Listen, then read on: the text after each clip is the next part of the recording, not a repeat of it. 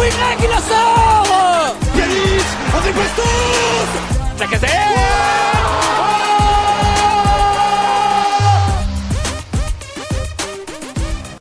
Et salut à toutes, à, à toutes et à tous, pardon, les Gaunes. On se retrouve pour ce nouvel épisode du Gaune Olympique. Ça faisait quelques semaines qu'on n'avait pas pu vous parler du Gaune Olympique euh, et de l'Olympique lyonnais plus précisément, puisque euh, bah, par souci technique, souci de calendrier, c'est un petit peu compliqué de se retrouver tous ensemble en ce moment. D'ailleurs, ce soir, on n'est que deux euh, pour euh, ces raisons-là. Donc, euh, je suis avec Elliot, qu'on n'avait pas vu depuis un certain temps. Donc, euh, salut Elliot, j'espère que tu vas bien. Salut Kylian, et eh ben écoute, euh, ça va dans la vie de tous les jours, mais on va dire que c'est pas l'Olympique lyonnais qui, qui nous fait aller bien ces temps-ci en tout cas. Bah non, non, non, c'est sûr que c'est c'est compliqué. Sûrement une des pires saisons que j'ai pu euh, voir de Lyon depuis que je supporte Lyon. Je ne sais pas toi, mais euh, c'est pas loin Ah d'être bah, une des pires Enlève, saisons. enlève l'une des, hein. Enlève l'une des, moi, Ouais, moi, c'est la pire, euh, n'en pas douter, hein, vraiment. Bah comme on disait la dernière fois, même la même la saison où euh, avec Rémi Garde où on joue qu'avec nos jeunes du centre de formation, euh, bon, on avait au moins pu accrocher l'Europe et puis ça jouait bien. À la différence de cette année où on est euh, dixième et on joue comme des merdes. Bon, voilà, ce, ce- voilà la, la petite différence de taille quand même. Euh, donc aujourd'hui, bah, on va parler mercato, on va débriefer un peu les arrivées, les départs qu'on a eus. Et puis ensuite, euh, on va pouvoir euh, débriefer un peu les derniers matchs, euh, les dernières performances, si, si on peut parler de performances. Ça, j'en suis pas certain. Donc euh, bon, on va on va voir tout ça. Euh, bah, D'abord, je vais parler, je vais annoncer les arrivées et les départs. Du côté des départs, Malo Gusto a été acheté par Chelsea 30 millions. Il, il reste en prêt avec nous jusqu'à la fin de saison. Euh, Karl Toko qui est, va en prêt jusqu'à la fin de saison euh, chez Rennes pour un million et demi. Romain Fèvre qui fait la même chose à Lorient pour un million. Jeffrey Adelaide euh, euh, qui part à 3 en prêt gratuit. Euh, TT qui a cassé son prêt pour partir à Leicester en Angleterre. Euh, sinon, c'est à peu près tout du côté des départs. Et côté arrivée, on note Amin Sarr, euh, qui arrive de leur divise pour 11 millions d'euros. Jeffinho de Botafogo, euh, grâce à John Textor pour 10 millions. Dejan Lovren du Zénith pour 2 millions. Et c'est tout du côté des arrivées. Donc, bah, tout simplement, Elliot, qu'as-tu pensé de ce mercato? Euh, bah alors j'ai trouvé que bah enfin je je suis mitigé euh, dans le sens des départs parce qu'évidemment les joueurs euh, qui sont partis en prêt c'est des joueurs qui n'ont pas forcément un grand avenir du côté de l'OL et que la plupart des suiveurs et des supporters souhaitaient voir partir. Le problème est toujours le même, c'est que euh, pour euh, les trois prêts concernant Fèvre, Toko Ekambi euh, et même on peut rajouter Paul Hersberg et j'ai oublié le dernier Ren Adelaide, les quatre prêts, c'est des prêts, alors pour certains payants, sur lesquels on va toucher un petit peu d'argent, mais c'est des prêts qui n'engagent en rien à des achats en fin de saison. Il n'y a pas d'option d'achat. Et c'est donc potentiellement, ou même très très certainement, j'ai envie de dire, des joueurs que tu vas récupérer au mercato estival. Et en fait, c'est une solution, j'ai envie de dire, de court terme, qui va peut-être permettre euh, sur six mois, euh, comme le voulait Laurent Blanc, de régénérer un peu l'effectif, euh, changer la mentalité, etc.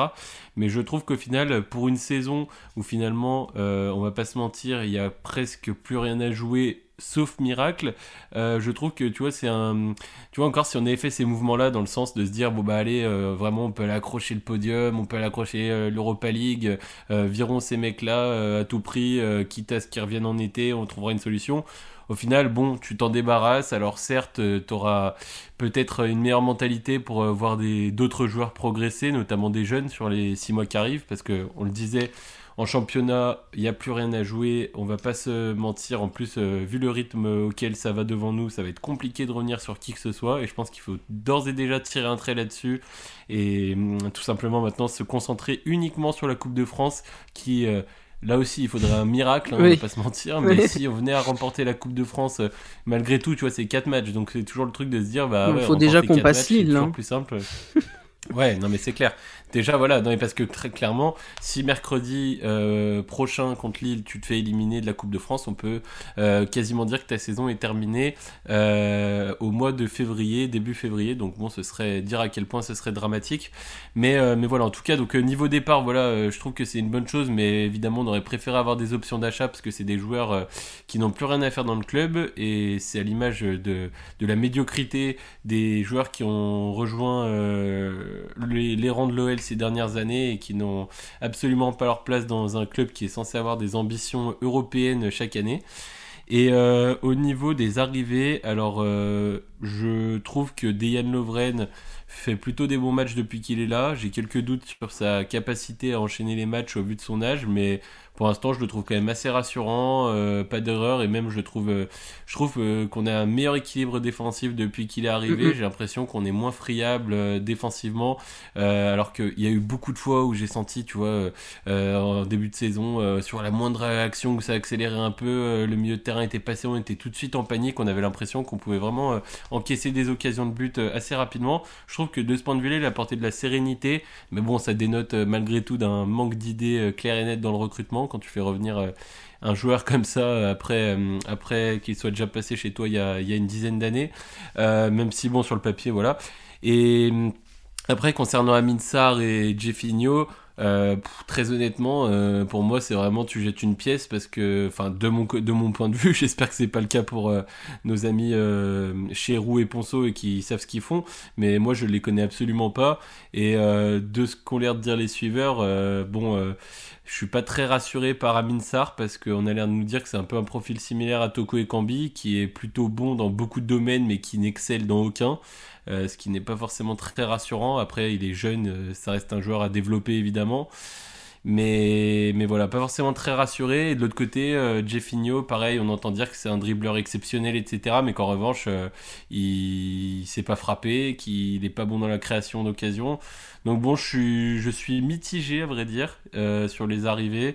Et surtout quand je vois qu'on n'a pas réussi à faire venir un, un, numéro 6, qui était quand même la priorité du mercato. Ouais. Et qu'on en vient à vouloir recruter un remplaçant du Rayo Vallecano à 23h59, le dernier jour du mercato, et que ça marche pas c'est bon tout ça après ça dénote d'un certain manque de professionnalisme et, de vision mm. mais on va dire que c'est récurrent depuis des années et c'est pas à toi que je vais l'apprendre non non non mais je te, je te rejoins globalement sur ce que tu dis hein. c'est ce mercato est mitigé parce que on a réussi à faire quelques départs mais c'est des vrais faux départs puisque c'est majoritairement des prêts euh, payants mais bon euh, on récupère trois fois rien et euh, et après, euh, c'est, on n'y gagne pas, quoi, euh, puisque de toute façon, ils vont revenir et c'était des poids morts chez nous. Et puis de l'autre côté, euh, bah, au niveau des, des arrivées, Lovren, effectivement, qui nous fait du bien, ça c'est sûr. Euh, il, il, apporte une certaine sérénité. J'étais pas franchement favorable au début, mais force est de constater que pour l'instant, il nous fait du bien. Il n'y a, pas, y a pas à dire, il gère. Euh, après, bon, bah, les autres, effectivement, je te rejoins, euh, on les connaît pas ou peu, donc on sait pas trop quoi en penser. Et puis de, des sons de cloche qu'on a, c'est, pas terrible non plus.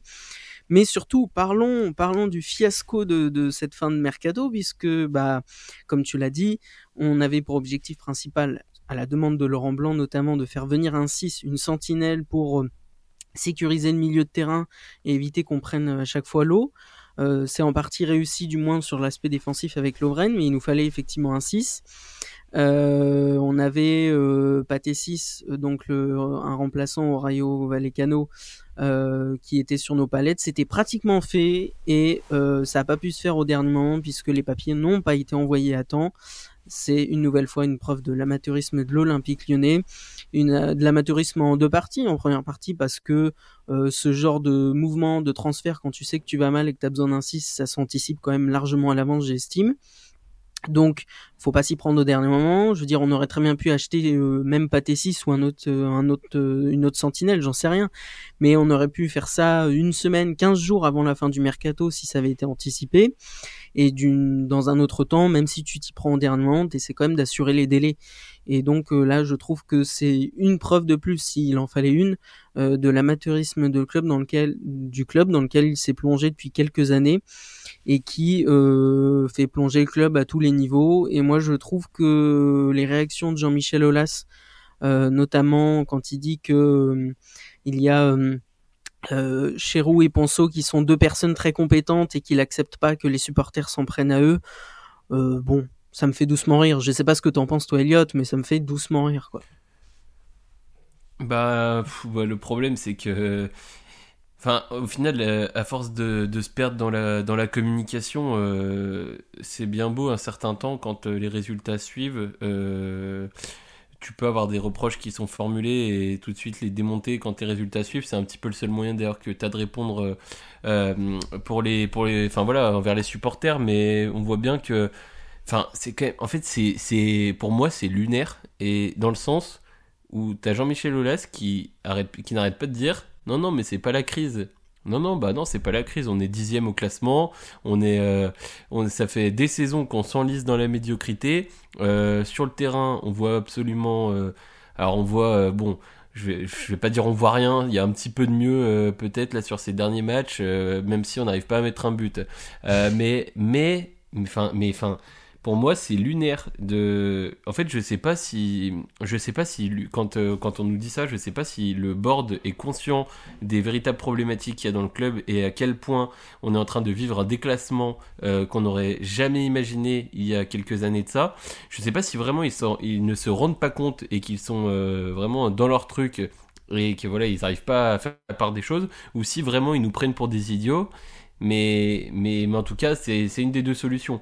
Et, et, le, et là, le, problème, c'est qu'on on voit bien qu'il y, a une rupture qui, qui s'est créée par rapport à ça, par rapport à cette communication avec les supporters. Parce que quand on essaye de te remettre la faute euh, des échecs de l'Olympique lyonnais et d'à quel point le club va mal sur euh, euh Juninho, directeur sportif, le, la seule personne qui est arrivée dans ce club depuis des années, qui a essayé d'instaurer un minimum d'ambition, qui est arrivé avec euh, tout l'amour qu'il a pour ce club, qui a vraiment essayé vraiment de alors qui a fait des erreurs, hein. Juninho a fait des erreurs, on va pas dire que il a été évidemment parfait, c'était la première fois qu'il avait ce rôle de directeur sportif, euh, d'autant plus dans un club qu'il aime où il était peut-être parfois trop euh, impliqué émotionnellement parlant, mais, mais, mais de quoi on parle euh, Là, on est sur une saison euh, ultra galère où Juninho n'a absolument pas eu son mot à dire, etc. Et on nous ressort la carte de Juninho en, dans une interview en nous disant que c'est de sa faute. Et les supporters ne sont, ne sont pas dupes, quoi qu'il en soit. Euh, pour le, hier, lors du dernier match face à Brest, les supporters à la huitième minute de jeu ont chanté le nom de Juninho. Euh, il y a eu un communiqué des Bad Guns et des Lyon 1950 qui ont apporté leur soutien également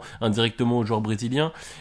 constamment, on peut lire sur les réseaux sociaux et dans la vie globale que les gens, les gens ne sont pas dupes en fait. Donc on peut nous dire ce qu'on veut, nous faire passer ça sur le fait que ce soit Juninho, etc. Mais en fait non. En fait tout simplement, on est face à une direction sportive qui est déconnectée de la situation et en fait, et en fait le, comme dans, comme dans tout, enfin voilà, j'allais dire dans tout bateau, il y a un capitaine et voilà des, des personnes qui prennent les, les, les décisions. Et en fait, à partir du moment où les personnes qui prennent les décisions sont déjà bancales, le ruissellement ensuite vers le bas est, d'autant plus compliqué. on voit qu'à toutes les strates du club, c'est catastrophique. C'est catastrophique. Et, moi, après, j'ai absolument rien contre Vincent Ponceau et, Bruno Chéroux. Hein. J'aimerais tout autant que ça fonctionne, mais on voit clairement qu'on est euh, face à deux personnes qui euh, s'entêtent dans, ce qu'elles font et qui, euh, pour l'instant, n'arrivent pas à, trouver la solution et sont en train de couler le club avec Jean-Michel Aulas. Et Dieu sait que ça me fait beaucoup de peine de le dire. Mais euh, moi, ce qui, au-delà de l'incompétence de, de Chéroux et Ponceau, ce qui me frappe, c'est ce que tu dis un peu, c'est le déni dans lequel est Jean-Michel Aulas. Enfin, je ne sais pas si on se rend compte quand même, mais le notre cher président à qui on doit beaucoup sur notre histoire, aujourd'hui, il a complètement perdu les pédales. Enfin, quand on lui dit que le il a, fait, il donné une interview euh, dans Le Monde il y a quelques jours où il dit euh, bah, notamment sa phrase sur euh, Juninho, mais il dit aussi que quand, quand on lui demande, quand on lui dit bah, qu'il y a un certain déclassement pour l'Olympique lyonnais, il répond que bah non, en réalité, il y en a pas tant que ça, c'est de la faute à certaines erreurs stratégiques, notamment celle de Juninho, euh, que euh, le club euh, s'engage dans une nouvelle dynamique. Enfin, il a l'air d'être complètement à côté de la plaque et moi je ne comprends pas qu'aujourd'hui Personne ne trouve rien à redire sur ce déni dans lequel est Jean-Michel Aulas. Après, moi, je soupçonne que si ça devait vraiment s'éterniser cette mauvaise situation dans le club, peut-être que John Textor mettrait le puisque c'est quand même le nouveau propriétaire, donc il a aussi des sous à récupérer. Hein, il doit rembourser les, les, prêts qu'il a fait auprès de, différentes banques ou autres. Donc il a quand même des sous à récupérer, le gars. Donc je pense que si ça devait vraiment s'éterniser cette situation, il mettrait, je pense, le. Mais je trouve qu'aujourd'hui, et surtout que c'est pas, ça date pas d'aujourd'hui. Quand même, le, souci du côté euh, de la direction sportive et des prises de parole de Jean-Michel Aulas, moi je l'ai déjà dit dans ce podcast à plusieurs reprises. Pour moi, ça fait, je ne pourrais pas mentionner un nombre d'années exact, mais pour moi, ça fait plusieurs années que Jean-Michel Aulas a perdu la main et qu'il aurait dû euh, laisser le club. Et pour moi, c'est, on a aujourd'hui la l'illustration parfaite de, de ce problème qui existe depuis plusieurs années.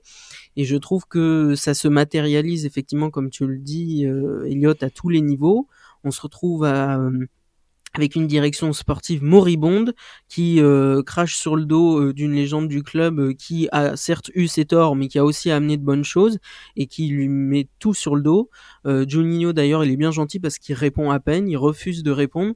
moi je le trouve bien courageux. Euh, je trouve euh, qu'il pourrait largement répondre et euh, mettre les, les, les, remettre l'église au milieu du village, dire les faits. Il a fait un petit peu sur Rudy Garcia il y a quelque temps, mais là avec tout ce que lui envoie Jean-Michel Aulas, je trouve qu'il serait largement en droit de répondre. Donc il est, il est bien gentil l'ami Juni. Euh, mais bon, euh, mm. voilà. Ouais, mais tu sais quoi, tu sais quoi, ça le, je trouve que ça, je trouve que ça l'honore justement de pas rentrer dans ces, justement, ça montre à quel point, c'est il, il, doit se dire, eh bah, écoute, qu'on me remette tout dessus. De toute façon, il sait très bien ce que pensent les supporters, et je trouve justement que de ne rien répondre, ça l'honore encore plus que de non, mais ça l'honore, mais il sera en droit, il sera en droit de répondre, tu vois. Enfin, euh, moi, on m'attaque comme ça. Non, mais je suis d'accord avec toi. Premier degré, j'essaie de répondre sans forcément réfléchir à me dire, je, je réponds pas, je rentre pas dans le jeu, tu c'est juste ça. Il pourrait être en droit de répondre. Mmh, bien sûr, ah non, mais je suis totalement d'accord avec toi là-dessus. Hein, mais, bon, de toute façon, euh, écoute, sur ça, euh, c'est vrai que c'est quelque chose dont, tout le monde est conscient.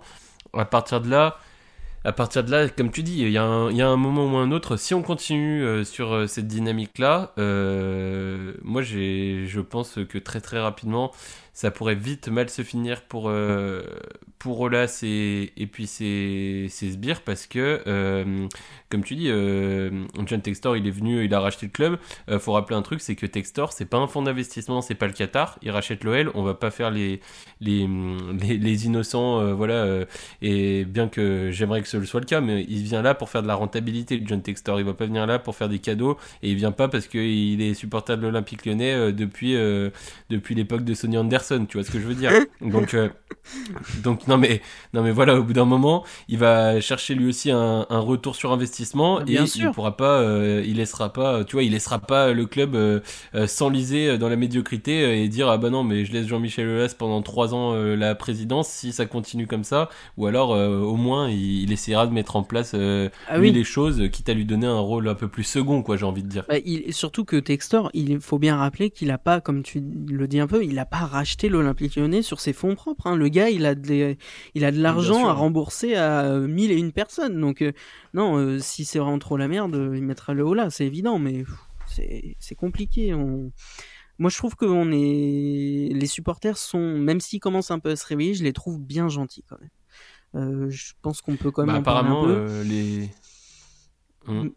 Non, mais les mouvements, le, le, le, gros mouvement qui va être prévu, ça va être pour le match contre Lens, apparemment, euh, avec euh, les supporters qui ouais, tout le monde à se rassembler pour, euh, pour demander à ce que la direction sportive change, pour demander à ce qu'il y ait vraiment du changement. Et voilà, après, après le problème, c'est. Enfin malheureusement, euh, on en a vu hein, des supporters, euh, je pense au FC Nantes par exemple, on a vu des supporters vouloir aller contre les directions, etc. Et puis, enfin, tu connais comme moi euh, Jean-Michel Aulas, enfin voilà, et puis et puis même tous les autres, enfin tant qu'ils seront pas vraiment forcés de partir, si jamais, enfin, je je sais pas, je franchement, je sais même pas quoi penser de tout ça. Parce que honnêtement, en fait, ça me dépasse, comme je pense, ça nous dépasse tous, parce qu'on est juste impuissant face à la situation. Et je me dis que même s'il y avait des actions qui étaient faites, etc., mais au final, mais qu'est-ce que, enfin, est-ce que ça changerait quelque chose? Euh, Moi, je pense que tant que Textor aura pas tapé du poing sur la table, et ou alors que Olas lui-même, hein, parce que je lui espère aussi euh, euh, un petit peu de lucidité, mais si même lui se rend compte que les choses vont pas, qu'il dit bon, moi je vais me mettre un petit peu plus en retrait, quitte à laisser plus les rênes à John Textor, on va changer la direction sportive, on va faire euh, partir machin, on va finir, on faire venir un tel, essayer de, de, remettre un petit peu d'ordre dans tout ça, virer les contrats qui ne servent à rien dans ce club, virer des mecs et, et puis s'il faut s'il faut payer des indemnités de départ et qu'il faut dépenser sur un sur un mercato pour que ça pour faire le ménage et qu'on mange un peu notre pain noir avec peut-être moins de cru sur un été, bah le faire, mais mais il faut il faut régénérer en fait. Parce que là on est on est dans un, je trouve qu'on est dans un cercle vicieux où en fait euh, en fait j'ai l'impression que quand j'arrive à dessiner déjà, je sais pas, il y y a un voile au-dessus de cette ville, j'en sais rien, mais on est, enfin t'as l'impression que tout le monde est contaminé en fait, ça va du ça va du du, jeune joueur euh, au plus expérimenté, t'as l'impression que les mecs ils arrivent, même les coachs ils passent, euh, putain Laurent Blanc je me dis mais j'ai l'impression qu'il qui enfin en fait, tu vois, je sais pas, je sais pas, mais ce qu'il faut faire, il faudrait vraiment tout changer, j'ai l'impression, mais essayer de, régénérer tout ça. Et ça, malheureusement, euh, à part euh, à part attendre avec le temps et voir euh, malheureusement des échecs sportifs pour peut-être que cela déclenche un petit peu l'alarme, je vois pas trop, je vois pas trop sinon comment ça pourrait changer. Bah, c'est un peu la problématique, évidemment. Je, pense que s'il devait y avoir un gros changement, ça viendrait pas de Jean-Michel Aulas. Pour moi, il a perdu toute lucidité et il a complètement perdu les pédales du club. Euh, je pense que, comme je l'ai dit, s'il doit y avoir un changement, ça viendra de John Textor quand il verra que la situation a trop duré et qu'il risque plus de perdre des sous que d'en récupérer pour euh, rembourser ses, les prêts qu'il a fait. Donc, pour moi, ça viendra plus de ce côté-là. Mais bon, après, sinon, sur le terrain, parlons du terrain un petit peu quand même. Euh, les derniers matchs, et notamment celui d'hier soir contre Brest, euh, je sais pas toi Elliot, mais dans le contenu, notamment en première mi-temps, c'était pas mal. Il y avait des, des mouvements sympas, euh, il y avait des choses intéressantes, mais je trouve que euh, ça manque de calcium. J'avais l'impression de voir Oussem Aouar tirer à chaque fois. Enfin, c'est c'est c'est pas possible quoi. Arrêter les plats du pied. Enfin, c'est je veux dire, au bout d'un moment, tire. C'est comme euh, Cherki, il nous fait le plus grand bien du monde en tant que numéro 10, mais il avait ce défaut hier soir, et comme il le fait assez souvent, de faire le dribble de trop ou la passe de trop, alors qu'il peut tirer 10 fois, 20 fois. Donc, euh, dans le contenu, c'était ok. Mais, mais il manque quand même encore quelque chose pour euh, défoncer les cages adverses, hein, quand même. Bah, de toute façon, c'est ça, euh, tu l'as bien dit. Euh, le... Moi, j'étais au stade, le. J'étais au stade, le, le, le comment, le, la première période était vraiment bonne. Hein. Cherki, c'est toujours la même chose, c'est qu'il montre des, il montre euh, des, des, bah, des choses très intéressantes, mais il devrait un peu simplifier son jeu euh, parce que, euh, parce que justement, il, il, le pollue avec des gestes superflus et je trouve qu'il passerait dans une toute autre dimension s'il arrivait justement à simplifier son jeu et en plus de ça, il serait beaucoup plus efficace. Après, ça reste un jeune joueur aujourd'hui qui est un des seuls qui crée des différences et il va progresser là-dessus, mais c'est sûr que ça, ça ferait un petit peu de bien. Et puis bah après, la deuxième période, de toute façon, que dire la deuxième période euh, je pense euh, qu'ils ont envoyé euh, qu'ils ont envoyé leur leur, leur clone sans âme à mon avis parce qu'il y avait tellement rien on s'est on s'est ennuyé on s'est ennuyé à mourir. Il s'est presque rien passé dans la deuxième période et puis enfin c'était voilà c'était c'était tout simplement dramatique de voir ça. Tu te dis première période ça joue bien machin ils vont revenir ils vont être motivés à aller mettre le but. Bah non peu du tout. Au final Deuxième période, on est retourné un petit peu sur ce qu'on a vu face à Ajaccio, une équipe qui par moments se fait bousculer. Alors bon, en face, il y avait Brest qui jouait bloc bas, c'était pas évident parce qu'ils étaient vraiment venus pour récupérer un point et c'est ce qu'ils ont réussi à faire. Mais euh, mais ouais, non, euh, frustrant, très très frustrant. Et puis surtout, moi, ce qui m'a le plus marqué, je pense, c'est à la fin du match, quelques sifflets, alors mhm. qu'on s'attendait à une grosse bronca, mais quelques sifflets et au final, euh, quelques sifflets qui sont révélateurs finalement quelques sifflets et tout le monde est parti. Révélateur finalement de supporters qui n'attendent plus rien, des supporters qui sont un petit peu résignés face à la médiocrité. Et je pense que c'est peut-être même encore pire que d'avoir une grosse bronca. C'est dire bah écoutez ouais voilà on sait que on sait que vous êtes pas bien bon, que vous arrivez pas forcément à bien jouer au football a priori. Bah c'est comme ça, on est en train de s'y faire et et voilà, en fait, on est même plus surpris. Et moi, c'est ce que je disais à mon collègue. Je lui disais, bah là, ouais, c'est c'est plus triste qu'autre chose en fait et ça montre à quel point il y a un déclassement de ce club parce que voilà. Enfin je tu vois je savais même pas trop quoi dire par rapport à par rapport à ça. J'étais juste euh, perplexe face à la situation. Bah j'étais un peu dans le même état. Juste pour euh, en revenir à, à Cherki euh, je trouve qu'il fait quand même des efforts pour simplifier son jeu. Hier soir, il a été altruiste, mais peut-être trop. C'est-à-dire que, comme je disais, il y avait des situations où, euh, bon, au lieu de faire le dribble de trop, ça c'est toujours pénible, euh, il faut qu'il euh, l'arrête. Mais il y a plusieurs situations où vous voulez faire la passe, alors euh, c'est bien les passes, hein, c'est super, euh, c'est le principe du football euh, pour avancer dans le terrain, ok. Mais il y a plus d'une situation où au lieu de faire la passe supplémentaire, il aurait pu tirer entrée de surface et défoncer la, la cage adverse. Et moi, la stat qui est parlante là-dessus, je trouve, c'est qu'on a 27 tirs, dont 8 cadrés. 27 tirs. Enfin, moi, je trouve ça aberrant de faire 27 tirs, de ne pas avoir trouvé le chemin défilé sur aucun de ces tirs, euh, dont 8 cadrés. Mmh. Donc le problème, c'est qu'il y avait la plupart des tirs, c'était ils, pouvaient être puissants, mais la plupart des tirs, c'était soit sur le gardien, soit c'était effectivement des tirs qui manquaient de puissance, c'était des passes au gardien. Enfin, je trouve ça fou que on ait certains joueurs euh, qui arrivent quand même à sortir du lot et qui soit ne tirent pas comme Cherki, soit comme Barcola font les différences mais font des tirs de poussin. Enfin, moi je veux dire au bout d'un moment, euh, faut y aller les mecs quoi. Enfin, je veux dire, euh, faut faut défoncer la cage adverse. Je sais pas, euh, on dirait que Oussama War euh, a empoisonné toute l'équipe avec ses, ses tirs en forme de passe là. Enfin, je sais pas, je... ça me dépasse moi ce genre parce qu'ils ont mangé ils ont ils ont mangé dans son fast food c'est pour ah, ça. Ah mais oui l'autre avec ses burgers la pitié oh là là. Non mais non mais vraiment j'en peux plus. J'en peux plus ce gars j'en peux plus. Euh, il est temps que ça s'arrête l'aventure avec Oussama War non mais sinon euh, plus sérieusement la situation du club euh, comme tu dis en fin de match euh, quelques sifflets, euh, à peine un bruit, euh, rien. Déjà en contraste total avec le match contre Strasbourg où en fin de match ça avait vraiment chauffé. Euh, J'ai encore en tête des images où les supporters voulaient passer le, le, filet de protection pour aller sur le terrain, donc c'était un peu chaud quand même. Et là en fin de match, bah à peine quelques sifflets et terminé bonsoir, tout le monde est rentré chez soi. Je trouve ça dommageable parce que sans en venir à des grandes extrémités, on peut quand même largement montrer son mécontentement, surtout après un match qui a été quand même globalement dominé et qui aurait pu, dans un monde normal, se finir à 3 ou 4-0 facilement, si tout s'était passé normalement. Euh, et puis, bon, il y a juste eu une bronca quand euh, Dembélé est rentré, je sais pas si t'as fait gaffe. Euh, voilà. Ouais, ah bah, c'était compliqué de passer à côté, hein. Oui, oui, oui, c'est vrai. En plus, t'étais au stade, j'avais oublié. Donc euh, voilà, euh, Dembélé a eu sa, sa, bronca bien méritée. Il n'a pas eu trop de réaction et en même temps, s'il avait réagi, je pense que ça aurait été encore pire. Euh, donc bon, voilà, très très très très compliqué comme situation. Juste euh, mm, dernière question, des derniers mots.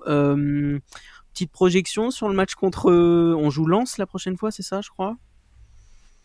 Euh, non, non, on joue 3. Euh, ah oui, non, pardon. 3 ce samedi soir. Oui, oui, puis après c'est la Coupe on de France. On joue contre 3 ce samedi soir. Après, on joue contre Lille en Coupe de France. Ouais. Et après, on joue euh, Lens euh, au Groupama okay. Stadium. Euh, j'ai avancé de deux matchs. Les actions des supporters qui sont prévues. J'ai avancé de deux matchs. Non, mais moi aussi, moi aussi j'ai envie d'être en 2026 hein, avec le t'inquiète pas. non, bah globalement, sur les prochains matchs, qu'est-ce que qu'est-ce que tu attends, même si je sais que tu sais plus trop quoi mais euh, en quelques mots, quoi. Bah, je. Alors, euh, contre 3, euh, contre 3 déjà, euh, j'espère. Euh, j'espère qu'on verra, euh, qu'on verra une équipe qui va être capable d'aller rivaliser avec cette équipe du City Football Group. en espérant, en espérant que. que je, en fait, je sais, je sais pas quoi, je sais pas quoi dire en fait, parce que très honnêtement, qu'est-ce qui, enfin, je j'y ai cru pendant longtemps, même quand beaucoup de monde euh, disait c'est mort, etc. Je disais ouais, allez, on sait jamais une série de victoires, etc. Et là, en fait, le match d'hier soir, ça a été le déclic. Tu vois, il y a toujours un moment où t'as un déclic. Ouais. Bah là, c'était hier soir pour moi. Je me suis dit bon bah là, parce qu'après, tu sais, on a gagné contre Ajaccio. Je me suis dit ouais, là, il y a des matchs faciles. T'en enchaînes 3-4 de suite, machin. On sait jamais si on a... Mais en fait, non, en fait, à toutes les journées, les, les équipes qui jouent les places européennes euh, ne, ne fautent pas. Elles, elles gagnent leur match qu'elles doivent gagner, contrairement à ce que l'OL fait. Et au final, quand tu regardes le classement, bah non, toutes les équipes qui sont devant nous jouent mieux, toutes les équipes qui sont devant nous méritent leur place. Et voilà quoi. Donc non, bah contre 3 contre 3, j'espère j'espère que j'espère que ce sera du football déjà un petit peu, non, mais ouais, un peu d'intégration de recrues, de, de jeunes qui pourraient monter en puissance. Et surtout, en fait, moi, maintenant, je, ce que je disais, moi, maintenant, ça va être la Coupe de France à fond. Marquer ouais, et voilà, gagner, sera déjà un bon début. Voilà. Bah ouais, déjà, déjà, ce serait une bonne chose, mais moi maintenant, c'est vraiment, bah là, la projection, c'est sur le match euh, contre Lille, en, en espérant. Euh, voilà, parce que t'as l'OM PSG, Lyon-Lille, sur un malentendu, euh, t'arrives à battre Lille qui joue dix fois mieux que nous et Marseille PSG, euh, un des deux gros va sortir. Rennes est déjà sorti de la Coupe de France également. Après, euh, après j'en sais rien euh, parce que pour les pour les huitièmes de Coupe de France, je crois qu'il y a des matchs en plus.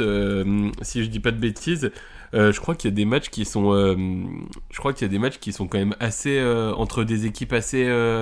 Enfin, je veux dire, par exemple, tu vois, je vois, il y a Vierzon contre Grenoble, Toulouse-Reims. Enfin, tu vois, c'est des équipes, bon, avec un peu de chance, tu prends Vierzon ou Rodez euh, en quart de finale. Euh, après, t'espères qu'il y a un petit, euh, j'en sais rien, un petit ouais, non, mais même Reims, ça joue mieux que nous, même ah bah Toulouse, ça joue mieux que nous, de toute façon. Tout le monde joue mieux que nous, non, Ouais, il y a un petit Paris FC Annecy aussi, tu vois, avec un peu de chance, tu prends une Ligue 2 si tu arrives à passer euh, euh, sur un malentendu contre Lille. Et puis, non, mais enfin, moi je pense qu'il y a que ça à espérer. Et puis essayer d'aller tout donner sur cette Coupe de France euh, et, et faire tourner sur la Ligue 1 pour, pour privilégier la Coupe de France. Hein. Mais, mais bon, je, je, je ne sais trop quoi penser maintenant attendons de, de voir euh, le prochain épisode et puis, et puis voilà je suis un petit peu résigné hein, malheureusement c'est pas moi qui vais vous donner euh, beaucoup d'espoir euh, je, je, vais prendre les matchs les uns après les autres comme on dit et puis, et puis on verra hein.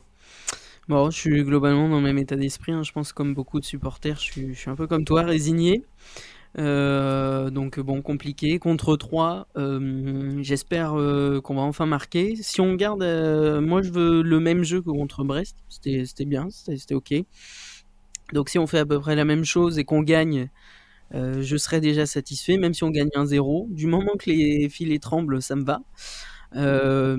contre Lille en Coupe de France, bah va falloir tenir d'un miracle. Hein va falloir espérer un miracle, un supplément d'âme venu de je ne sais où qu'on attend depuis le début de saison, depuis presque deux ans même. Euh, donc, je, euh, crois juste, euh, je crois, je crois, j'ai vérifié, je crois bien qu'il y aura, je crois qu'il y aura du vent samedi soir à 3, ça fera peut-être trembler les filets, donc si ça peut te faire plaisir. bah écoute, je verrai la météo, normalement ça devrait le faire. Je verrai les filets bouger au moins d'une certaine manière. Donc bon, il vaut mieux en rire. non, bah contre Lille, un miracle évidemment. Et puis euh, ouais, tenir du miracle. Après, bah, euh, on jouera contre Lens et là, Lens, c'est du très sérieux en Ligue 1 depuis quelques saisons. Donc euh, bon, bah, va falloir faire beaucoup de prières pour cette deuxième partie de saison. J'ai l'impression quand même. Donc ça, ça, va être compliqué. on fera un nouvel épisode prochainement, évidemment, hein, au gré des, des, victoires comme des défaites. Mais bon, situation un peu moribonde dans ce club. ça devient de plus en plus compliqué à suivre. Mais bon, voilà, on, verra. Euh, bah, je te remercie, Elliot, d'être venu. Euh, pour euh, cette bah, écoute avec avec plaisir si on peut parler de plaisir oui. j'ai vraiment passé j'ai vraiment passé un bon moment non non non mais c'est toujours sympa de pouvoir discuter de toute façon ensemble à propos de la situation même si on aimerait le faire dans des termes bien plus élogieux hein, c'est pas par plaisir euh, c'est pas par plaisir que, que, voilà on est négatif on aimerait évidemment tout l'inverse euh, mm. pouvoir euh, être satisfait constamment mais mais malheureusement pour l'instant c'est pas le cas donc on espère que l'avenir sera un petit peu plus radieux et eh oui, on l'espère tous et on espère aussi que ça va bien se passer pour cette fin de saison. Et on vous laisse sur les mots de nos chers, notre cher Juni. Salut C'est moi qui dis merci à vous tous parce que c'était magnifique.